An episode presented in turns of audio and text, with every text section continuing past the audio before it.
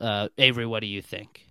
Yeah, I, I agree that this is a very good matchup for Utah because we know how Michael Penix plays under like any amount of serious pressure. And their offensive line isn't the greatest thing in college football. Like it's a solid offensive line. It's one of the best in this conference.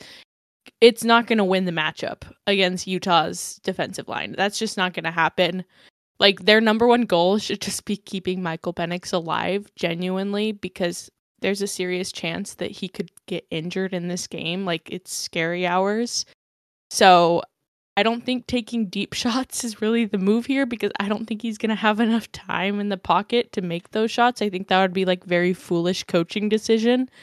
Um their run game has been kind of interesting over the last few weeks. I didn't think Washington would actually like put together a run game and they've shown shown that they can.